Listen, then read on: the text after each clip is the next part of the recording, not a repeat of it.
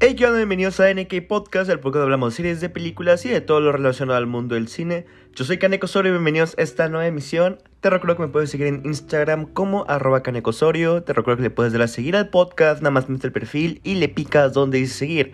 Si lo puedes calificar también con 5 estrellas para que le aparezca más gente y salga más recomendado y más gente se una a esta conversación que tenemos aquí en NK Podcast. Y bueno. Estoy muy emocionado de película que vamos a hablar este, esta, este podcast esta semana. La semana pasada no hubo podcast, la semana pasada tenía planeado hablar de Madres Paralelas, esta película de Pedro Almodóvar. Muy curada, pero al final, pues, o sea, como que no me encantó mucho como... No, no me nacieron esas ganas así de aventarme un podcast hablando de ella, ¿no? Pero con esta película, todo lo contrario. En esta película la vi y realmente dije, wow, ya quiero grabar este pinche podcast, ya tiene que salir. Hace mucho, mucho tiempo no me pasaba que entraba a, y veía una película en cines y me hacía sentir de esta manera. Para, ya si escribieron el título, ya lo saben. La película que vamos a hablar esta semana es Licorice Pizza. Esta película por el gran aclamado director, el gran Paul Thomas Anderson. Y como siempre que el podcast voy a platicar un poquito de qué tenía yo idea de que había escuchado antes de esta película. Paul Thomas Anderson es uno de esos directores que como que tú sabes que es de culto, pero yo en lo personal no he visto ninguna película de él. Es como si le preguntas a cualquier persona en la calle y le dices, oye, tú ubicas a Martin Scorsese y te van a decir, ah, sí, lo vi que es como un director, pero puede que mucha gente no haya visto sus películas, pero tiene ese estándar de que es un muy buen director, sin siquiera ver sus películas. Le preguntas a alguien, oye, ¿sabes quién es Francis Ford Coppola? Ah, sí, el que hizo El Padrino, ¿no? Ah, no, a lo mejor no he visto muchos películas, más bien El Padrino uno nada más, pero sé que es un gran director porque hizo El Padrino. Me pasó lo mismo con Paul Thomas Anderson. Yo ubicaba que era un gran director. Eh, sus anteriores películas, Punch Drunk Love, Magnolia. Yo ubicaba que era un gran, gran director. Pero nunca había visto ninguna película de él. Pero cuando me enteré que Licorice Pizza iba a ser como su nueva película más reciente que va a en 2021, dije, wow, pues creo que es un muy buen momento para meterme al, al cine de este director. Entonces no tenía ninguna referencia, no sabía cómo era su estilo, no sabía qué es característico de él. Fui ahora sí que 100% en blanco en cuanto a las expectativas por el director. De la película he escuchado que era una película muy curada, que... Pues como siempre, ¿no? Escuchas las críticas generales, yo trato normalmente no leerlas full, porque siento que eso puede afectar un poquito como tu recepción de la película. Pero es innegable ver que tenía mucha mucho hype detrás. Toda la gente le decía, no, es una película chingoncísima, no, que la chingada. Y esta película fue también, de hecho, nominada a varios Oscars. Fue nominada a Mejor Guión Original. Fue nominado a Mejor Director por Thomas Anderson. A Mejor Película. Y creo que otras, otras dos. Creo que tuvo cinco nominaciones o cuatro. Pero el punto es que aplicada por la crítica y por el público en general. Había escuchado que la que la forma de haber escuchado cosas muy buenas de ella. Entonces yo fui muy, muy emocionado a verla. Y vaya que supo respaldar ese hype que tenía detrás. Me encantó esta película. Yo creo que es mi película favorita de las que se estrenan en el 2021. Tendría que pensarlo un poquito más, tendría que calmarme y, y chilear un poco, verme, eh, comparar el resto de películas que vi ese año más que este... De, un, de, una manera más crítica. Por ejemplo, yo, yo estoy consciente y estoy mil veces seguro que Power of the Dog es una película mejor hecha que Licorice Pizza. Pero lo que sí estoy, ah, por lo menos ahorita seguro, es que es la película que a mí, por mis gustos personales, a mí en especial, no digo que sea mejor, pero a mí fue la que más me gustó. La película, este, para que no la han visto ahorita está en cines. No sé cuánto tiempo va a durar, como se cenar a Batman.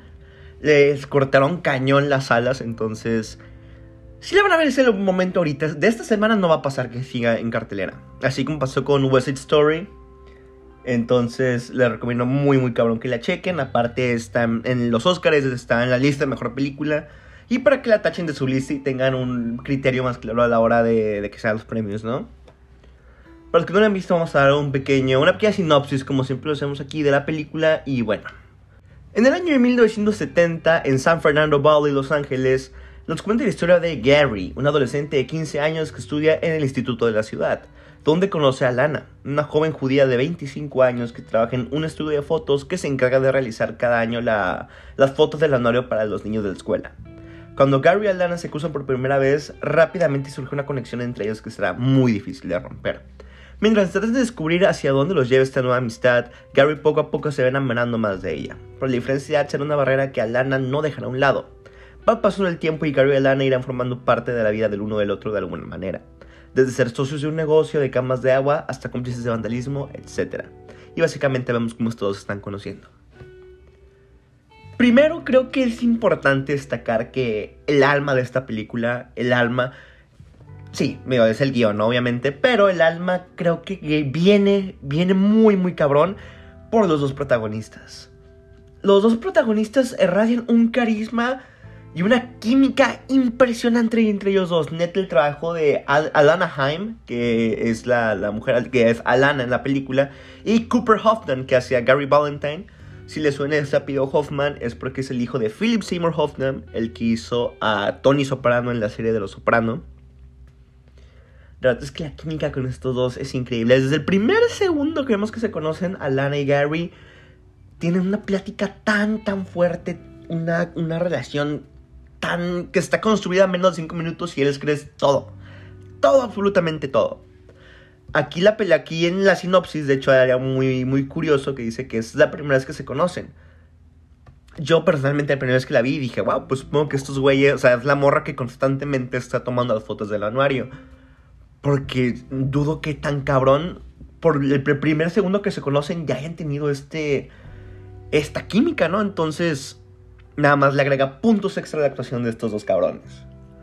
Vemos cómo se conocen, vemos cómo Gary. Algo que me gusta de esta película es cómo es que nos presentan a. Es una coming of age, es una coming of age. Y vemos cómo son dos personas tratando de madurar. En ese proceso de maduración. Aunque están en edades muy diferentes, cada uno sigue siendo inmaduro en su propia manera. Vemos como Gary a sus 15 años ya quiere ser este empresario, este hombre de negocios, este actor, este güey que se las da de muy cabrón y que yo hago esta cosa y yo tiro para acá. Cómo es que se expresa, cómo es que se viste, con todo lo que rodea el personaje. Al mismo tiempo refleja una especie de inmadurez, de, de querer como apresurarse mucho las cosas, de querer estar ser más que lo que es y al mismo tiempo hace pendejadas y errores que es un niño de 15 años porque es lo que es. En cambio, Alana es una señora de 25 años, casi, de hecho, que tiene 28, después nos enteramos que tiene 28, que sigue viviendo como una adolescente. Sigue viviendo con sus papás a sus 28 años, sigue este, teniendo que llegar a las 10 porque vive en su techo, tiene que este, trabaja en una secundaria, sale con este güey y mantienen un nivel de una plática porque al mismo tiempo que Gary es como muy maduro para su edad, Alana sigue siendo muy como inmadura, ¿no? Es la, la oveja negra de su familia 100%, todas sus hermanas ya trabajan, ya hacen X cosa, ya hacen este, sus propios negocios, su propia vida y Alana sigue viviendo como si tuviera 16 años en prepa. Entonces, es muy bonito ver cómo es que estos dos se conocen y se ayudan a buscar y ver nuevas versiones de sí mismos.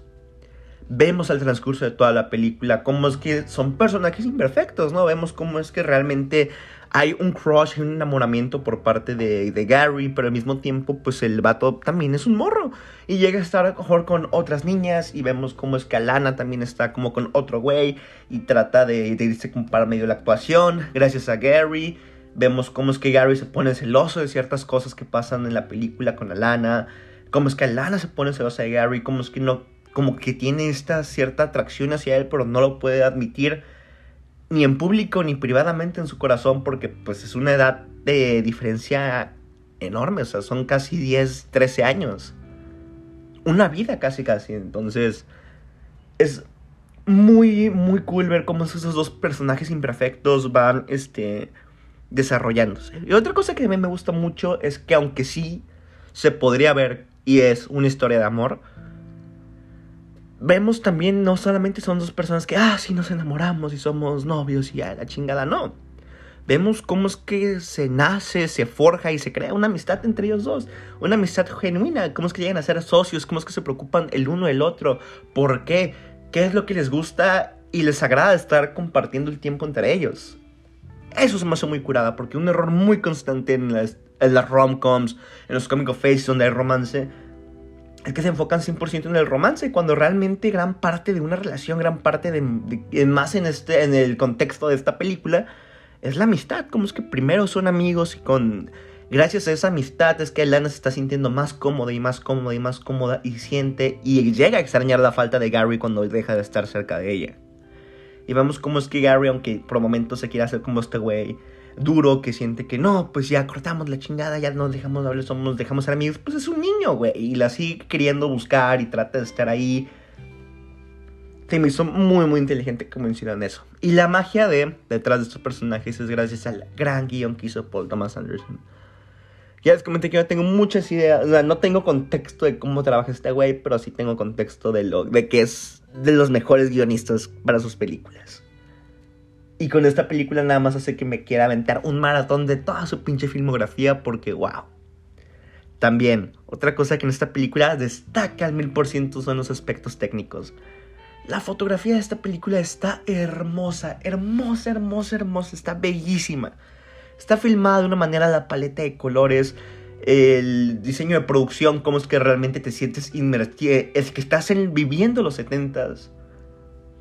Y creo que esta película tiene tanto amor y se siente tanta pasión detrás. Eh, eh, investigando un poquito me di cuenta que Paul Thomas Anderson como que eh, basó esta película como en experiencias personales, que se basó que él cuando tenía como 13 años se enamoró de su niñera, etc. Entonces creo que ya puedo entender el por qué hay tanto amor a recrear esa época. Así como para Tarantino fue el Once Upon a Time in Hollywood, para Scorsese fue The Irishman, para Pedro Almodóvar fue Dolor y Gloria, para Alfonso Cuarón fue Roma. Esta es su carta de amor al cine. Esta es la carta de amor de, Paul Thomas Anderson hacia el cine, hacia la industria. Y lo hace de una manera increíble. También los cameos sorpresa que hay en la película, que son parte del casting, con gente como que no te esperas, pero que es de que, oh, hey, hey, este, Ben Safdie, parte de los hermanos Safdie que dirigieron Uncle James, tiene un pequeño rol en esta película. Bradley Cooper tiene un mini, mini rol en la película y es muy chistoso. Champagne, en general, como que pequeños easter eggs que realmente son personajes que no aportan mucho a la película. Se disfrutan mucho. Está muy curada ver esos clases. También la, la, relación entre ellos, cómo es que todo se siente tan real. No, no entre Alana y Gary, sino entre ellos dos con sus familias, con sus amigos, con sus grupos de amigos. Hay una escena muy curada que, que no, lo, no, lo, no lo contaré como spoiler, pero pues alguna gente lo podría llegar. No, no, es spoiler. Hay una escena en cierto punto de la película en donde están Gary con sus amigos de 13, 14, 15 años y están jugando y están pendejeando y están haciendo cosas así que Alana lo ve desde fuera y dice, wow, o sea, estos cabrones tienen una cura muy diferente a la mía, o sea, ¿qué estoy haciendo yo con ellos? ¿Por qué? O sea, me gusta que no nada más es un tema fuerte que es el, estar con alguien menor que tú. No lo, no lo glorifica, pues lo hace. Hace que Alana sea consciente de que, güey, lo que estoy haciendo no está normal. A lo mejor la estoy cagando un poco. Pero al final, pues en el contexto de la película, y que la quiero recalcar 100% que es en el contexto de la película, es en la vida real, eso está súper mal, súper, súper cero eh, apoyable. Pero la película, pues lo dejas pasar, ¿no? Está curada. Yo creo que la única cosita que no me gustó que realmente para mí no fue un problema, pero estoy consciente que es de que... Mm, y bueno, la fui a ver con un amigo y me acuerdo que mi amigo en esa parte la odió 100%. En el mero, mero final, que ojo, no es spoiler porque no sé qué pasa, hay un cliché. Hay una especie de cliché que sí es de que, ¿por qué, ¿por qué pusiste eso ahí, güey? Siento que yo, o sea, siento que lo justifican un poco con ciertas escenas que ponen antes de ese cliché. Entonces digo, ah, ok, pues está bonito. Qué corny, pero está bonito. Pero mi amigo detestó esa parte. Entonces, pues creo que es el único medio que podría haber ahí. Y muchas críticas negativas hacia esta película, o sea, gente que dice, me gustó, pero de que he leído, es que dicen, digo, ya que vi la película, es muy importante, no lean nada de esto hasta después de verla. O sea, no lean nada, es un cuestión general, no lean nada o no busquen opiniones de otras personas hasta que ustedes vean la película. Por eso aquí trato de no, no contarles este, mucho, mucho de nada, quiero poner un poquito el contexto. Pero dicen que es una película aburrida, porque no lleva nada, porque nada más es una historia de cómo estos dos se conocen, o sea, no pasa nada trascendente. Y tienen razón, pero realmente siento que eso es bueno, o sea, las películas que nada más nos cuentan estas historias simples al final de cuentas son las que más valor dejan. En lo personal, no sé, historias como, no sé, Lady Bird, que nada más vemos el año de una estudiante de prepa en su senior year que quiere avanzar y cómo es que se relaciona con su familia. Pues podría decir, güey, pues no, no me dejó nada esta película, güey. O sea, nada más vi cómo pasa una morra un año con problemas. Pero que esas películas más personales son las que más nos hablan a nosotros y son las que más valen la pena. Y sin duda Licorice Pizza la pondría como una de ellas. De verdad, de verdad, no se pueden perder esta película háganse el favor de verla y véanla por favor en cines. Ahorita que está la oportunidad, véanla en cines. Pero bueno, muchas gracias por escuchar. Creo que es todo lo que voy a decir ahorita de la película. Es lo malo de que haya películas tan, tan, tan buenas que no hay mucho de qué reprocharles, no hay mucho que buscarle. Esta semana, justamente hoy, se estrena de Batman de Robert Pattinson. Entonces, la siguiente semana estaremos hablando de ella. Pero bueno, Muchas gracias por escuchar. Te recuerdo, eh, me puedes seguir en Instagram como arroba canecosorio. Y nos vemos en el siguiente podcast. Bye.